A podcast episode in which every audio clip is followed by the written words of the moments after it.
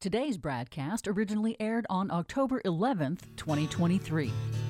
What this will mean for our membership cannot be understated. He means it cannot be overstated. Then again, I could care less. Well, I don't know why I came here tonight. That's why. I got the feeling that something ain't right. No, it ain't. I'm so scared in case I fall off my chair.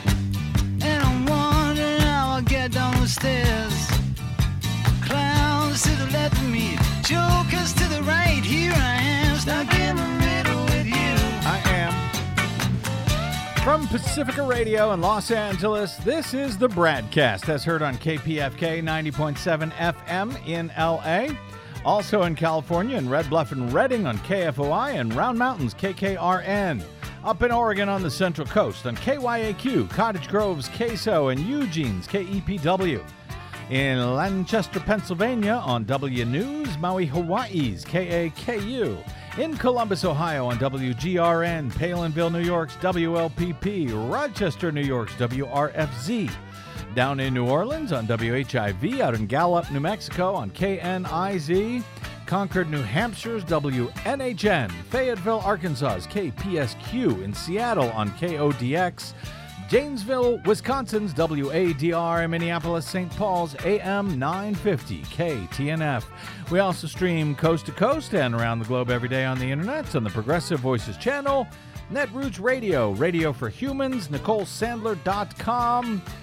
Hurry back, Nicole. Radio Free Brooklyn, No Lies Radio, Verdant Square Radio, Detour Talk, and most of your favorite podcast sites blanketing planet Earth. I'm Brad Friedman, your friendly investigative blogger, journalist, troublemaker, muckraker, and all around swell fellow, says me from BradBlog.com.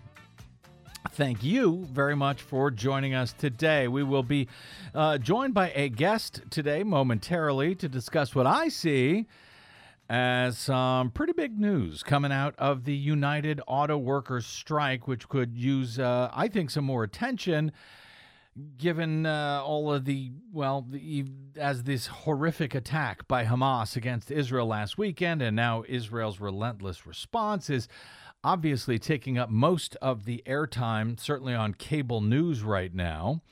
But very quickly, uh, a few other items here. Uh, first, at the end of yesterday's program, news had just broken uh, that Hurricane Lydia off the Pacific coast of Mexico had suddenly spun up to a major Category 3 storm with 125 mile per hour winds just before making landfall, which Desi, hi Desi Doyen. Hi.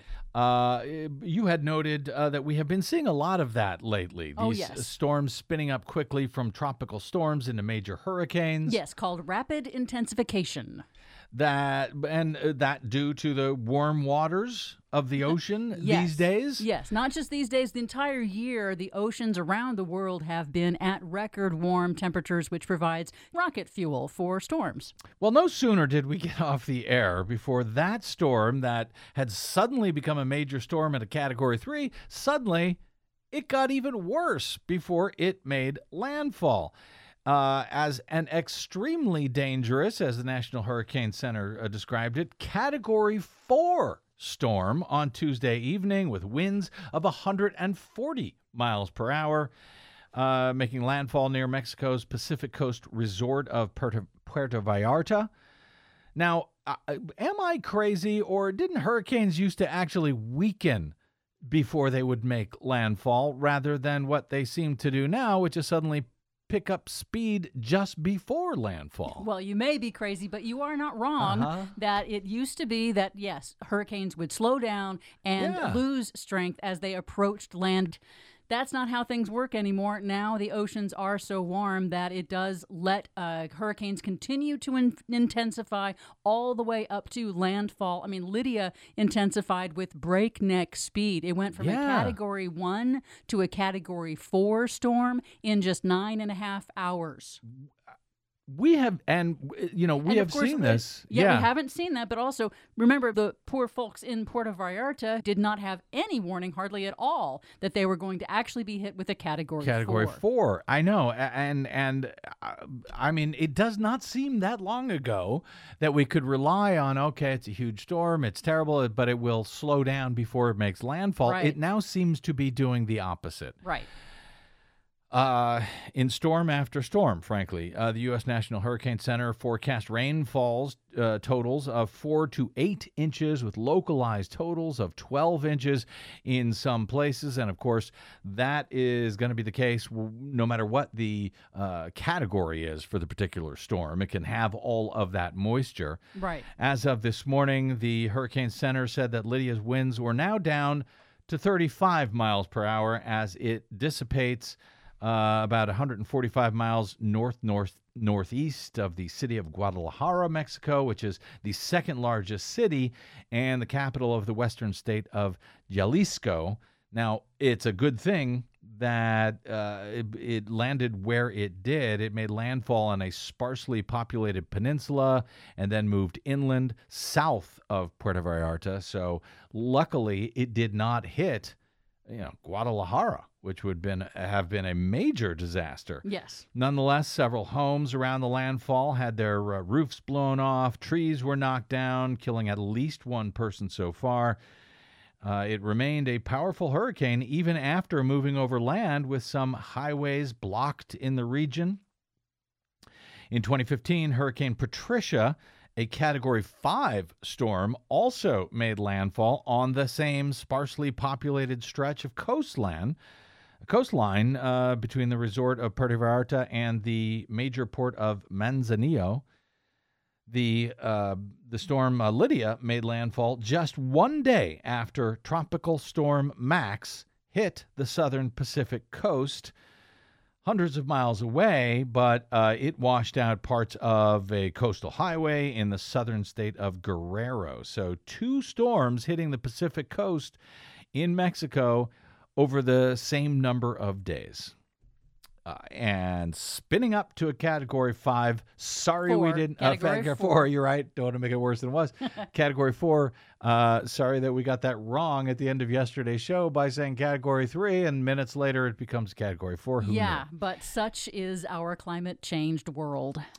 All right. Um, on matters related somewhat to Israel today, and a very rare example these days of the site still known as Twitter actually being uh, somewhat helpful uh, in countering misinformation, at least in this instance, at least when I went onto Twitter today. Dumb Donald Trump Jr., I guess uh, he's sort of hoping to counter his father, who has said virtually nothing about the appalling attack by Hamas against Israel. And by the way, the breach of Israel's vaunted border wall fencing uh, in order to, to do it. Uh, Don Jr. tweeted, quote, Why hasn't Biden cut off the $6 billion scheduled to be released to Iran yet?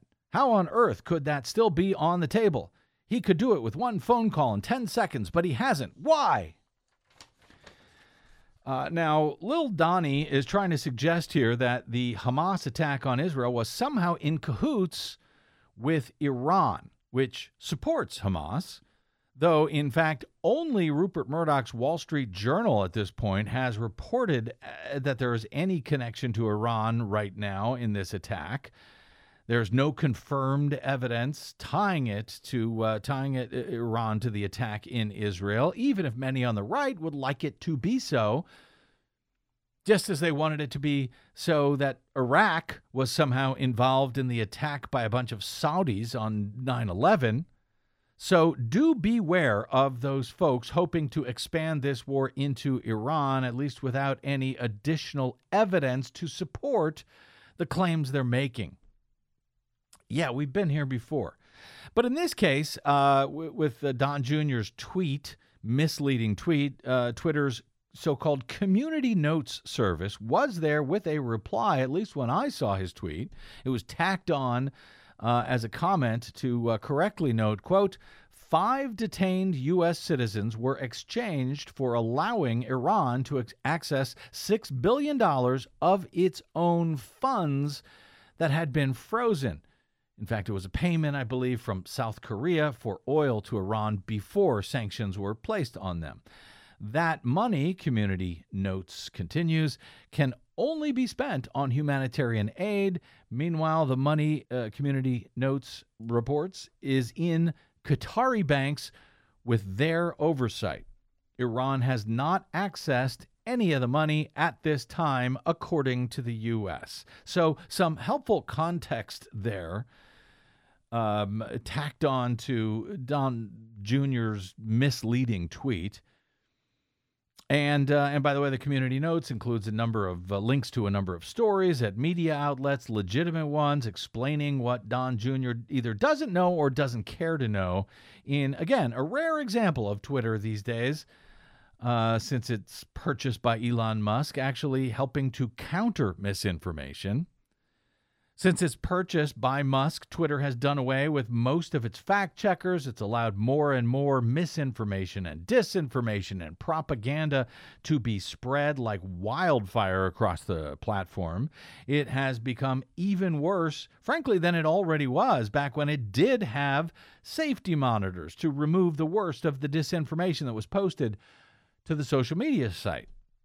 Much of the fact checking now is left to so called community notes, which is based on other users' responses, uh, volunteers' responses to various tweets.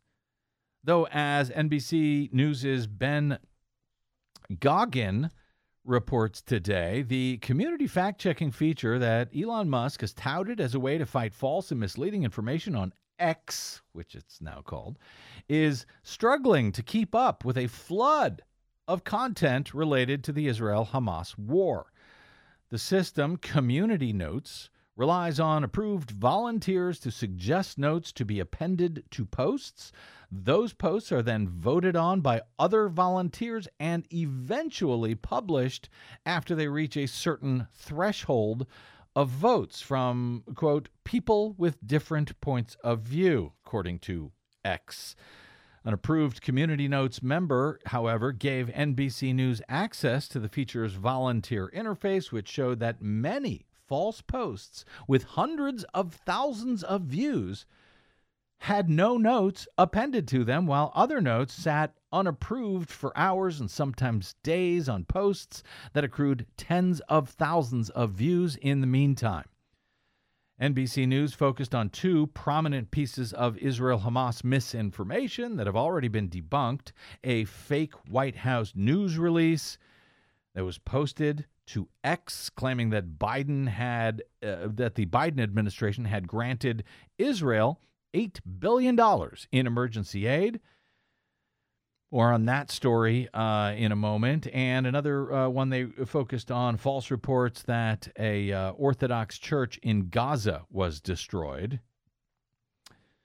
Only 8% of 120 posts related to those stories had published community notes. About two thirds of the top posts that NBC reviewed had no proposed or published community notes on them.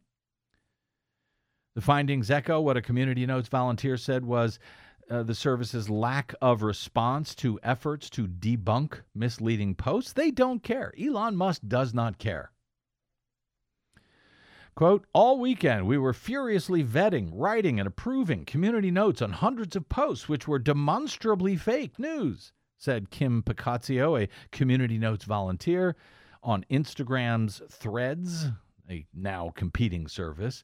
She said it took two plus days for the backroom to press whatever button to finally make all of our warnings publicly viewable. By that time, dot, dot, dot, she said, you know the rest of that sentence.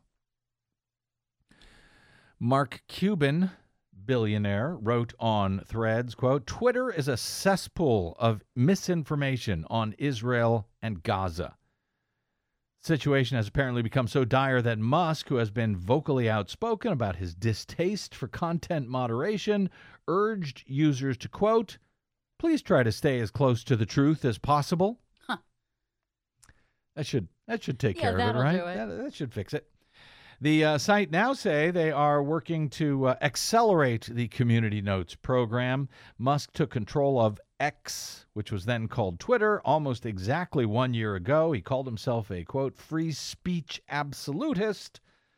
Since then, the company has cut many of its moderation resources, including much of its disinformation and election integrity team which I guess uh, should be no problem at all heading into another presidential election year. Musk has touted community notes as a solution to more traditional methods of platform moderation. On March 16, he wrote, quote, best way to fight misinformation is to respond with accurate information, not censorship. And on April 12, he wrote that the word misinformation is indeed the Trojan horse for censorship. But over the weekend, some users became exasperated with the amount of fake news on the platform. One of them, political scientist Ian Bremmer, wrote, quote, "The level of disinformation on Israel-Hamas war being algorithmically promoted on Twitter is like eh, unlike anything I've ever been exposed to in my career as a political scientist." But now, with uh, Musk's replacement of the blue check verified system, where we used to be able to at least have an idea of, you know, who was, for example, a legit journalist or a public official or an academic versus who was fake.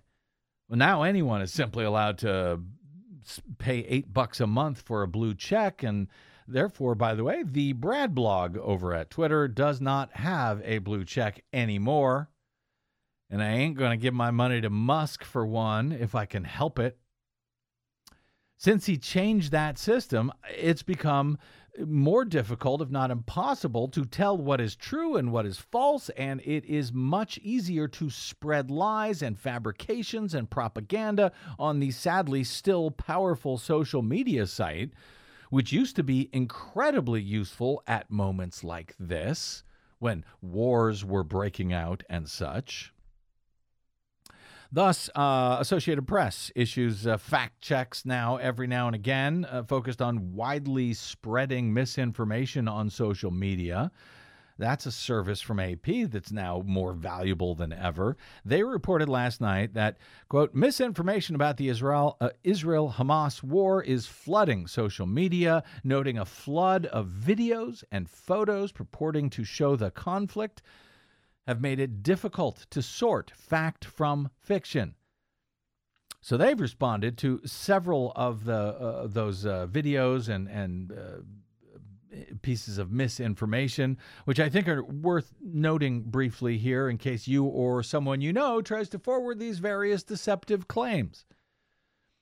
Among the fabrications that users have shared are false claims that a top Israeli commander had been kidnapped.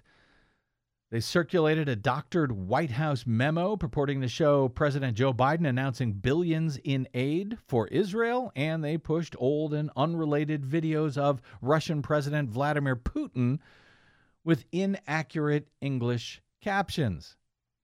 So, just to step through one or two of those, uh, starting with that false claim about Joe Biden sending $8 billion to Israel which had been, by the way, corrected by a community notes user, but that correction was not approved by Twitter. So the fact check was actually sitting in the community notes system unpublished for at least 24 hours. According to NBC, while it was allowed to spread on the system like wildfire. So here is the, the claim a memo shows that President Joe Biden just announced he is sending $8 billion in military aid to Israel. The facts? Well, an image of a memo being widely shared online was fabricated. And Biden has not made any such announcement, according to the White House. Social media users began sharing the altered image in the wake of Saturday's surprise attack on Israel by Hamas. It appears to show Biden authorizing Secretary of State Antony Blinken to direct up to $8 billion in aid as Israel formally declared war on Sunday. Quote, breaking Biden send, signs order to send $8 billion in military aid to Israel, wrote one user who shared the memo on X, new name for Twitter. But the widely shared memo is a fake, a White House spokesperson confirmed on Monday. The memo appears to be a doctored version of an order that Biden issued providing war assistance to Ukraine this summer. The real memo called for up to 400 million, not 8 billion, and it was for Ukraine, not for Israel, but for Ukraine in its ongoing war with invading Russian forces, as opposed to Israel uh, and their uh, their war now against invading Hamas forces. But of course, it would be very difficult for uh, for Joe Biden to be able to send eight billion dollars to Israel, given the fact that Congress is shut down and would need to approve such a thing. But they can't without a Speaker of the House and the uh, Republicans. I understand the Republicans uh, held a secret vote among their favorite candidates, Joe Jordan and Steve Scalise on Wednesday. Apparently, Scalise won, but it was pretty close to 50 50. so, who knows how long it's going to take them to actually do an actual public vote, restore a Speaker of the House, so Congress can get on with the country's business. All right, one other claim here. Two videos show Russian President Vladimir Putin warning the U.S. to, quote, stay away from the latest Gaza war. The facts both videos circulating online are months old clips of Putin speaking about the Russian Ukraine war, not the conflict in the Middle East, which have been miscaptioned in English. Both videos show Putin speaking in Russian with false English captions saying that he was warning the U.S. to refrain from helping the Jewish state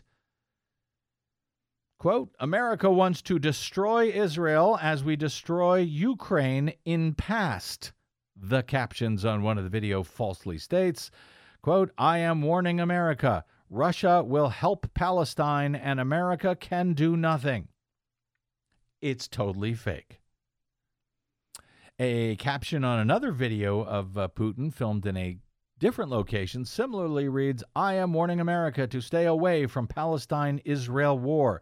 But the two clips actually long predate the latest Israel Hamas war and make no mention of Israel at all, which you wouldn't know unless you uh, spoke Russian, I guess. And uh, this apparently has been spreading like wildfire across social media. Don't be fooled. The first video uh, actually shows Putin at a meeting in December of 2022, and the second is Putin speaking at a February 23 event marking the anniversary of World War II.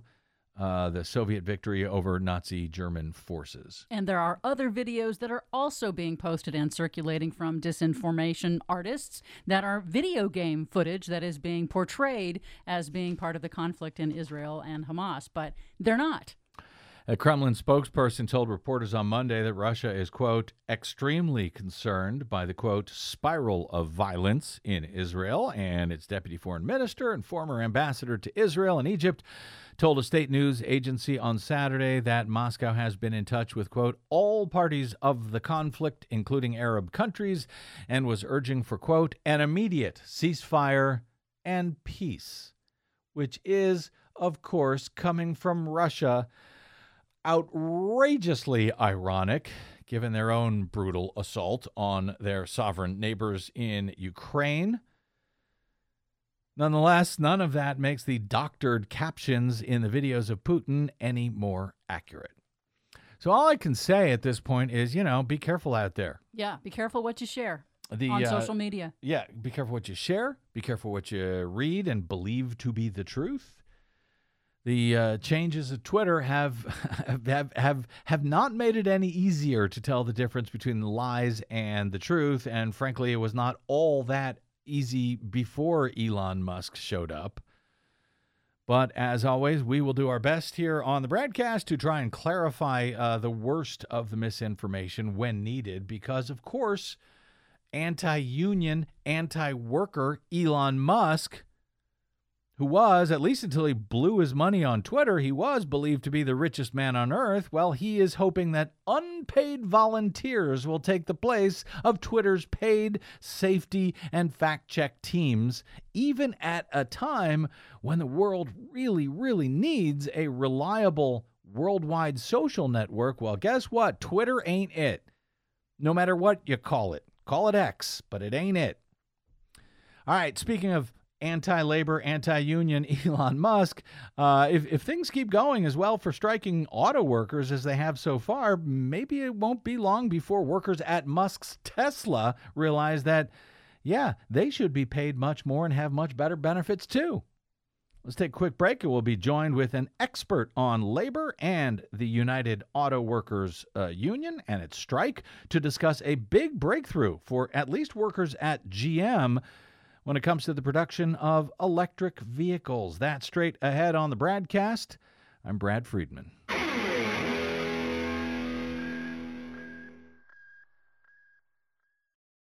Five major corporations now control more than 80% of the media in the United States, but they don't control us. The BradCast and the Green News Report are 100% independent, 100% listener supported. But we can't do it alone. We need you. Please help us bring real facts to listeners at independent stations around the nation. You can make a difference. Support independent media. Drop by bradblog.com slash donate. That's bradblog.com slash donate. And thanks. Hey, this is Brad. You're listening to an encore presentation of the BradCast. If you're selling your soul, working all day, overtime hours for bullshit pay, well, nothing's gonna change if all you do is wish you could wake up and it not be true. Join a union. Fight for better pay. You better join a union, brother. Organize today. Good advice. Welcome back to the BradCast. Brad Friedman from BradBlog.com. With everything that is going on right now, particularly in Israel and in Ukraine, etc., and with the cable news largely subsumed by the drums of foreign wars, I want to make sure some key developments here at home and as my guest will explain momentarily, I think some encouraging developments for both union workers and arguably for the environmental movement at the same time. I want to make sure that it doesn't all get lost amid all of the other news that we're necessarily being confronted with at the very same time.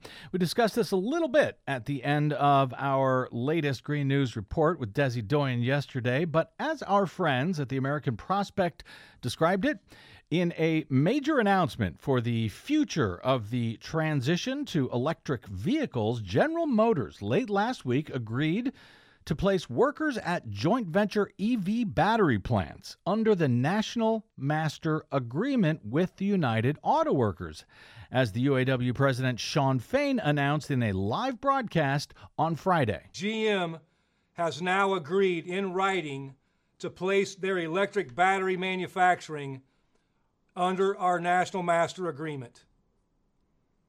We've been told for months that this is impossible. We've been told the EV future must be a race to the bottom. And now we've called their bluff. What this will mean for our membership cannot be understated. Now, I think what Fain meant to say there was that uh, this agreement for union workers and the future of American labor movement as a whole cannot be overstated, but hopefully you get his point. The landmark agreement, according to the prospect, would ensure that new hires building electric vehicle parts are included in the union, an outcome the automaker had sought to avoid as it has built new facilities in harder to organize states in the South. So, this is a huge win for workers at one, at least, of the big three U.S. automakers, where the UAW is currently striking against all three of them in progressively larger and larger actions as negotiations continue with Detroit automakers GM, Ford, and Stellantis. That's the company uh, formerly known as Fiat Chrysler. Particularly as labor leaders and experts and workers themselves believe that agreement with GM will now have to be mirrored at other at the other two uh, automaker shops. Said one striking worker at a Ford plant in Chicago, quote, environmentalists have been touting a just transition for a long time, but now we're putting the force of the union behind that just transition. He said he hoped to see similar concessions from Ford and Stellantis soon. In the near term, for example, the agreement by GM or with GM puts around 720 workers at Ultium Cells, a joint venture between GM and LG Energy Solution based in Lordstown, Ohio, into the GM Master Agreement. Those workers who overwhelmingly voted to unionize last December well, they recently won a tentative agreement to raise wages by 20%, but they have not completed a first contract. Well, now that contract will be whatever is bargained for in the master agreement. General Motors committing to the reclassification signals how the automaker has acknowledged EVs as a part of its core business, explained Bloomberg New Energy Finance analyst Corey Cantor. For a long time, charging networks and battery production were kept separate with lower paid employees for some reason. Now, Cantor said GM is conceding that, quote, the battery is a core part of the EV. You can't sell a gas car without its motor, which seems pretty obvious to me. But apparently, it took this unprecedented action by workers walking off the job to make that a reality when it comes to the people who build those cars and trucks, whether they are building engines for them or batteries for motors in electric cars and trucks. Until Friday, our friend Harold Meyerson notes at the prospect the U.S. auto companies were almost uniformly resisting the idea that their employees in the EV industry would receive wages and benefits comparable to those that UAW members had long received. Now, he notes, GM and almost surely Ford and Stellantis, following in its wake, will effectively ratify the UAW's agreement that work in the new EV economy can provide the living standards that once enabled UAW members to thrive. That alone is a victory, but that victory for workers may be even broader than it appears, or as Fain noted, it cannot be understated. The UAW's tough bargaining strategy is working, argues Wayne State University's Marick Masters in an article at The Conversation late last week. Under the deft leadership of its president, Shawn Fain, and other uh, officials elected in March of 2023, he writes, the union has thrown the three companies off balance with a strike that began on September 15, the minute its prior contracts expired. As of last week, when Masters published his article, the number of UAW members on strike from their big three jobs stood at 25,000 after a gradual climb, meaning that now one in six of the union's nearly 150,000 workers were on the picket lines instead of going to work.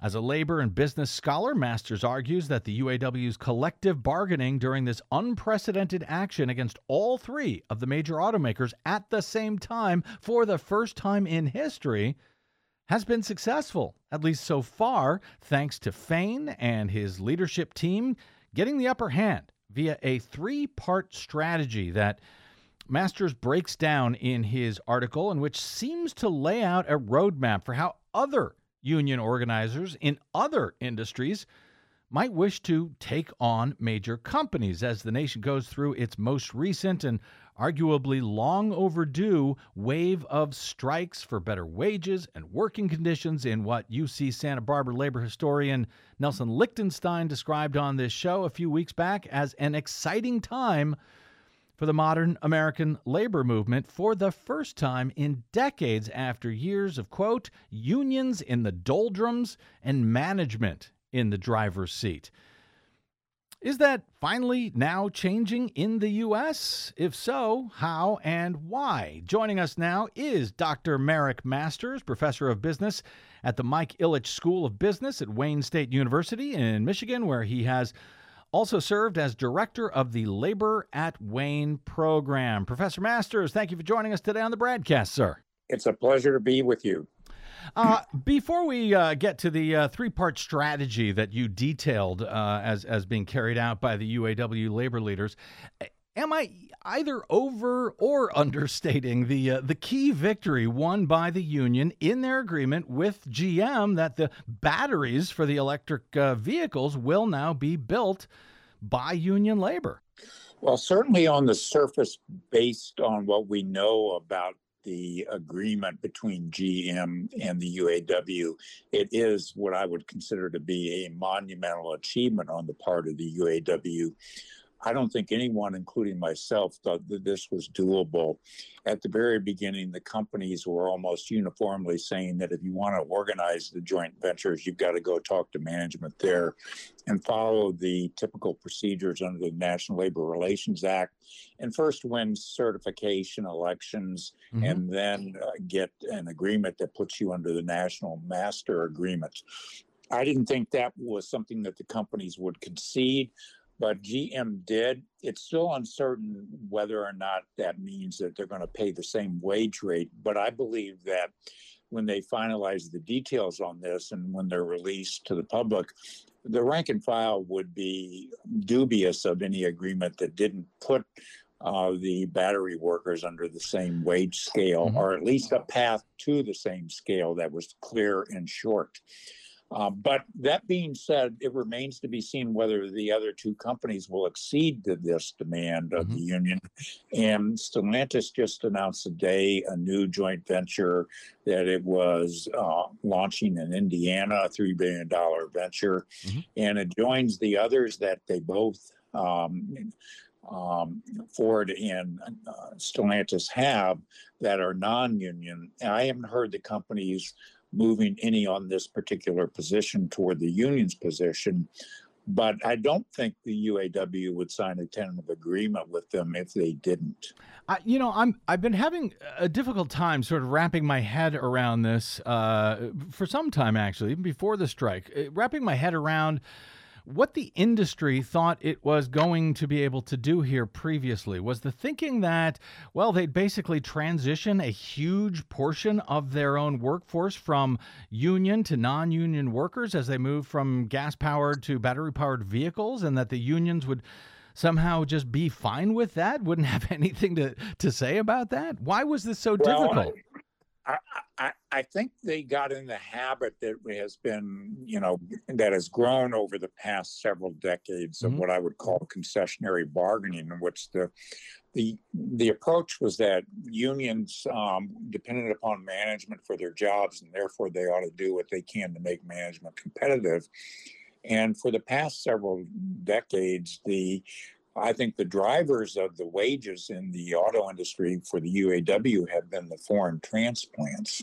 And now you can add to that the um, non union EV producers such as Tesla. Uh-huh. And what the companies were basically saying, and for us to be competitive, we've got to pay their wages, not the UAW wage. And what the UAW has come in and said is, we want to flip that. We want to go back to what it was before in the 50s and 60s, in which the UAW set the pattern for the industry as a Mhm. whole. hmm And I think that they have taken a major step toward that. But um, I would imagine that there is a great deal of pressure from investors and others on the part of the um, two companies that haven't agreed to it yet to not agree to this. Mm. But whether they are successful or not, I don't know. But as I said, I don't think that the UAW would sign a tentative agreement uh, with the other two companies without a similar promise. It certainly seems like that. And beyond that, uh, Harold Meyerson argues over at the Prospect this week that the UAW can now take their win on batteries and living standards uh, for union workers at, at GM as a selling point to the workers at shops like Tesla and all of the non union EV factories springing up in the South, and that President Biden can cite the breakthrough uh, on the batteries with GM uh, as a concrete refutation of Donald Trump's harangues that the shift to EVs somehow foretells the doom of American workers. Does Meyerson have that right? Will, will wins like this now spread to automakers and plants that are non union, like Tesla, even? Uh, Well, I think think I think that um, the union, the UAW, certainly has that intent and wants to um, compensate for what I think it considers the union's past failures in successfully organizing these types of um, non-union firms. Uh-huh. So they view a an agreement that they can tout as an example, exemplary agreement that they can take to the workers at this site and say, look, we were able to substantially raise wages. We were able to provide certain other things that um, you should benefit from if you were to join us. Mhm. But I don't want to minimize the opposition that they're going to face from the companies. One thing I've learned about companies that operate in the US, including those that are foreign owned, is that they make a calculation when they come here uh, about how they can operate non union and stay that way. Mm.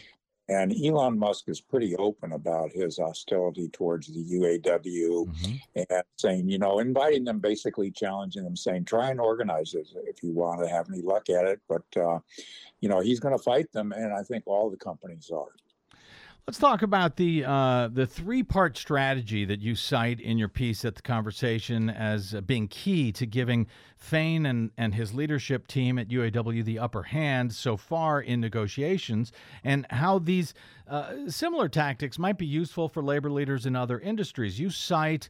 Um, the union's emphasis on substance, processes affecting interpersonal relationships, and the setup or the context in each of the parts of this three part strategy. I want to sort of walk through quickly through each of the three steps that you cite as being successful, at least to date, beginning with the way that the UAW publicly framed their message at the beginning of the talks.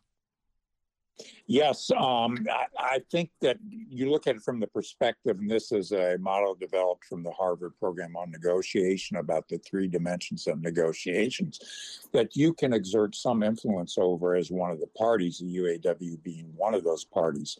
And substantively, what they've done is to dominate what the issues were in the negotiation, and the issues were wage increases and pay equity Mm-hmm. and everything fell under that and around that, including the um, unionization in effect of the joint ventures with the companies that produce batteries. Mhm. And from that, they took that and then moved to the next two phases um, of the uh, process, which focused on focused on process.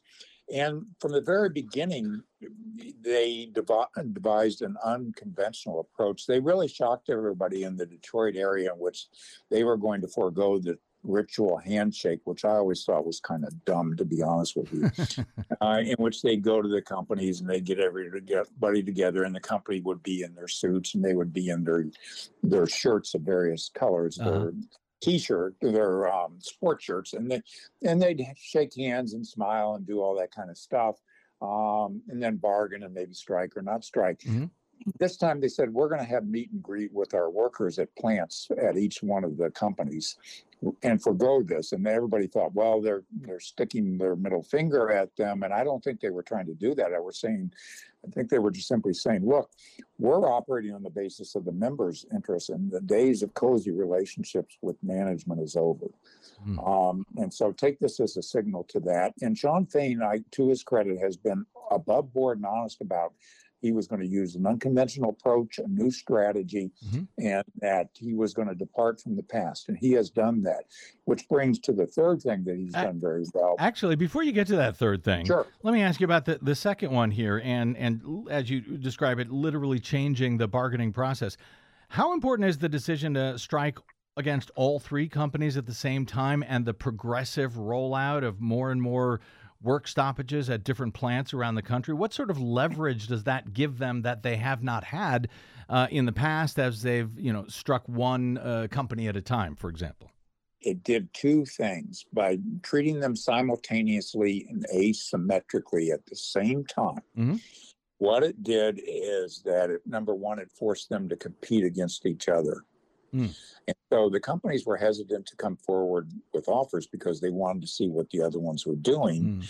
And um, that uh, has that competition between them has continued as they want to avoid a strike being taken against them Mhm. in the waves. And the waves also forced each of them to bargain against itself when they are negotiating. So what it did was basically Shawn Fain would announce on a Wednesday he's going to hold a, a conference on Friday at some time and announce the first, second, third wave of strikes. Last week was supposed to be the fourth wave, which he forewent because of the concessions by GM. Mhm. But before each of those, the companies have made concessions. And what he does is he pockets those concessions and says, well, I'm not going to make any counter concessions on anything, but I'm going to wait for next week until you make some more concessions. Uh, and so he takes them and pockets them and, you know, put the companies in a vulnerable position. Now that's worked so far. Um, but I, everybody, when they come into a negotiation, if they have any sense, and I know these companies do because they've done it for so many years, is that they have what we call resistance points. That is their bottom line beyond which they're not going to cross. Uh, and they may be getting close to their bottom line, Mm. which says beyond that, we're not going to give anymore. And they're still apart on some issues, depending upon how hard the union wants to push them. I'm not certain, for example, that Ford and Stellantis will, uh, without a huge fight, concede on the joint venture EV being union. Hmm. And I'm not certain they'll concede. I don't think, I know they won't concede. I'd be amazed at this um, if they concede in granting a defined benefit pension plan or if they restored retor- retiree health care or granted a third two hour work week. Mhm. But they've gotten a lot of the other things that they wanted, and I think they could come further on wages. Uh, the companies can probably would come further on that. But if the, the unions insisted on those things, um, all those things, then I think we're very far from having an agreement. The uh, third part of the strategy that you cite, uh, strategy by the UAW in their strike here, is the the use of social media. Is uh, wh- what are they doing on social media that we haven't seen uh, in the past, or that we have seen work successfully in the past? Well, let's look at the results of that to provide you of what's happened because they've dominated uh, and taken the initiative. They have the first move advantage in this situation, which is critical. That they have dominated the airwaves, so to speak, social and tradition and traditional media, Mhm. and they've got public opinion support behind them. Some polls indicate that as many as seventy-eight percent of the public support them Yeah. at least to some extent. And then you've also got the fact that the president of the United States visited them uh, on a picket line, which Mhm. was a historic development. And he's lined up his administration behind them and publicly endorsed their cause, um, which doesn't mean that it's going to make it necessarily any easier for them to get it. But it certainly aligns forces and stars, so to speak, with them. And in that environment, they're exploiting it to the maximum advantage. And uh, that helps give their membership confidence to prolong the strike as long as necessary to get what they want. Is is is there any evidence that I mean, was it this use of social media that was uh, successful in getting Joe Biden to join the picket line, uh, or is it, uh, you know, is it anything in fact that the unions did versus the fact that it's Joe Biden in the White House versus say Donald Trump, whose administration and and his own actions have been decidedly anti-union? Was was it just lucky that uh, Joe Biden happened to be there at this time? Well, I think they exploited the fact that, as they should, Mhm. that Joe Biden was there, and he's claimed that he's the most pro-union president. And also, you know, they they withheld their endorsement from Biden because they didn't think that he was moving strongly enough towards a fair and just transition. Mm-hmm. Uh, and so they're not hesitant to, you know, play their cards as they, however they might want, call the shots however they might want. But they realize what the reality is. If it's a redo of Biden Trump, they don't have any other place but Biden to go to, even though they have a segment of their membership that I'm certain is going to vote for Trump no matter what. Mhm. Uh, but um, in this thing, you know, whether it was Facebook or any other kind of social media, what is it advantageous is that it provides a direct way for them to communicate directly with their members. Mhm. And it's more than that, it's the how Shawn Fain comes across. And that he comes across as more or less a regular guy who Yeah. doesn't talk down to them. Uh, and you know, sometimes he uses harsh and foul language, but you know that's the way they auto workers talk. Uh, you know, this isn't Sunday school, and they're not wearing their Sunday best, and they're saying, you know, we got a cause to fight, and we intend to fight it. And if it means playing hardball and being tough, we're going to be that way. Uh, he comes across as extremely likable. He seems to me to be a fantastic face for the uh, uh, for the union. He doesn't look like a you know a, characteristic uh, you know a, tough guy, a thug. He seems like a normal guy. Seems like a, a, a nice guy. And well, you know, yeah, yeah. I was going to say that I think one of the things that people like about him, you know, and, the, and what they like about politicians is if they're genuine. Mm-hmm. And you know, he's not up there. You know, like uh, some companies, you know, the executives come and talk to them, and they're sitting in a studio reading a teleprompter. Yeah, he's not doing that. Now, he may have a teleprompter. I don't think he does, but whatever he does, he's crafted the message himself. He he's ad libbing and he's saying, "Look, this is how I feel about it. I'm representing you and I'm fighting for you, and you may not like everything about me or everything I say or the way I say it, but I'm going to lay it on the line. I'm going to be honest with you and tell you this is how much we've done." And the union members appreciate that because the UAW had acquired a reputation for being very top heavy, stultified, and you know the scandal that they just came out of sort of blemished its image, and they've got a they had a lot of rebuilding and refurbishing to do, and he's helped to bring that along. You uh, you already noted the um, the uh, audacious uh, demands that uh, Fain has made. Uh, he came out right at, at, the front. That's his word, audacious, demanding uh, roughly 46% wage increase, restoration of annual cost of living ad- uh, adjustments, retiree health care, elimination of separate wage tiers for new workers, and even a four versus five day work week, among other demands. you've already suggested that they are unlikely to get all of that, but you describe that as the shift from a collaborative approach to negotiations by unions in recent years to a more adversarial one, and that it has sort of caught the automakers somewhat flat footed. Uh, uh, why is that? How so? And uh, ultimately, do you uh, see this now as this return to this uh, more adversarial uh, position as being successful in these talks? Well, I think it, it is uh, more successful, and I think it was necessary. I think, in addition to saying adversarial, you might call it unions fulfilling their institutional role, which mm-hmm. is to be independent um, of management. And it's not a uniparty situation. It's not intended to be that way. They are expected to have different interests mm-hmm. and champion those interests, and that's their role. And the more you submit yourself to the doctrine, the management, whatever that may be, um, the the worse off you're going to be because they will take advantage of it and exploit it in any ways that they can for their own interests. And I think he framed it very well when he said, you know, we we've fallen behind in wages since the last contract. We've fallen 20% behind because of inflation. But you go back, I'll mention this one statistic that sort of puts the whole thing in perspective. In 2007, the average auto worker made about $28 an hour. Mm. Today, they make $32 an hour. Mm. That's 2007 compared to now, almost 20 years later. Mm-hmm. And uh, what the UAW said is we want over a 40% increase uh, in our wages at the very beginning. That was considered audacious. Now, um, if you adjust for inflation from 2007 to now, the average hour wage of the UAW member would be over about $42 an hour. Mm-hmm.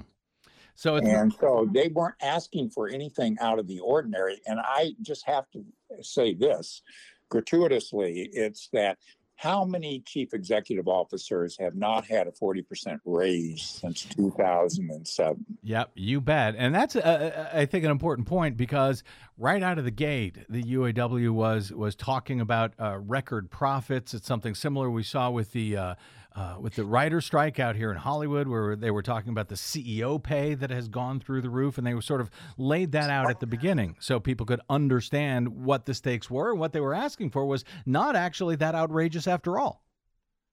Yes, I think it was absolutely the case, and I think that you know, the, they had retiree health care, they had defined benefit plans.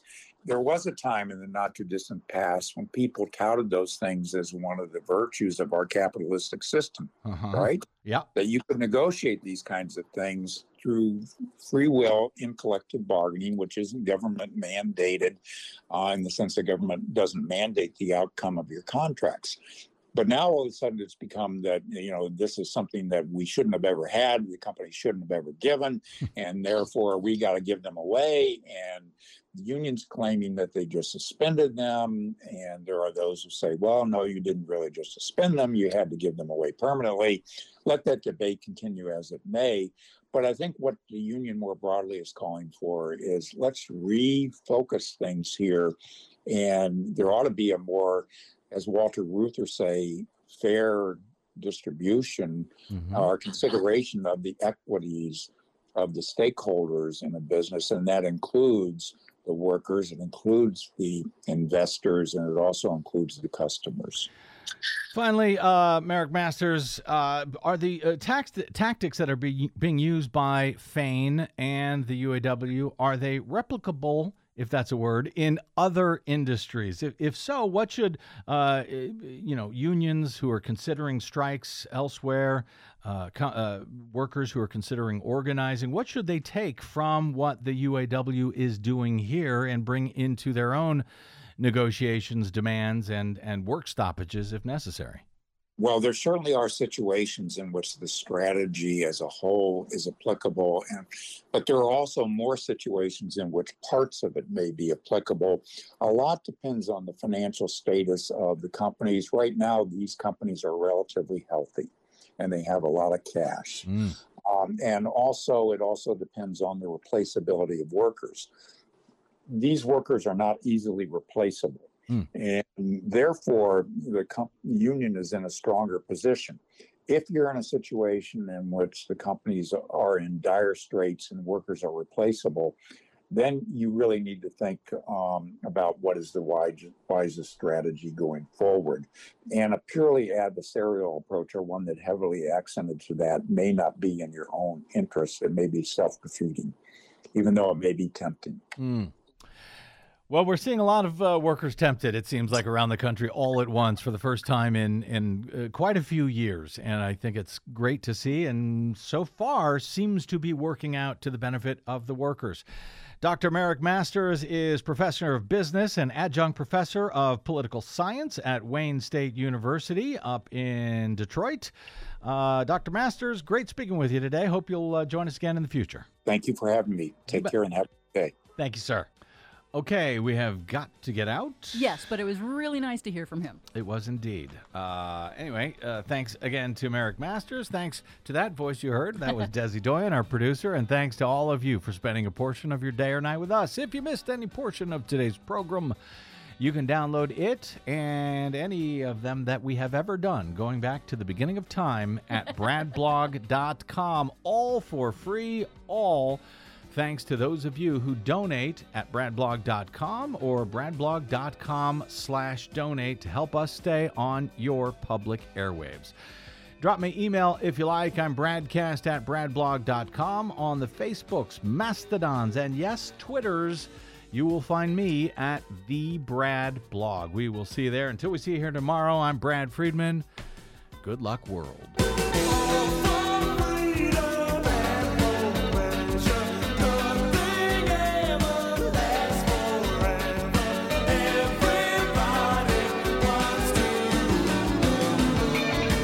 Listening to the BradCast. We are 100% listener supported, thanks to listeners like you who drop by bradblog.com slash donate.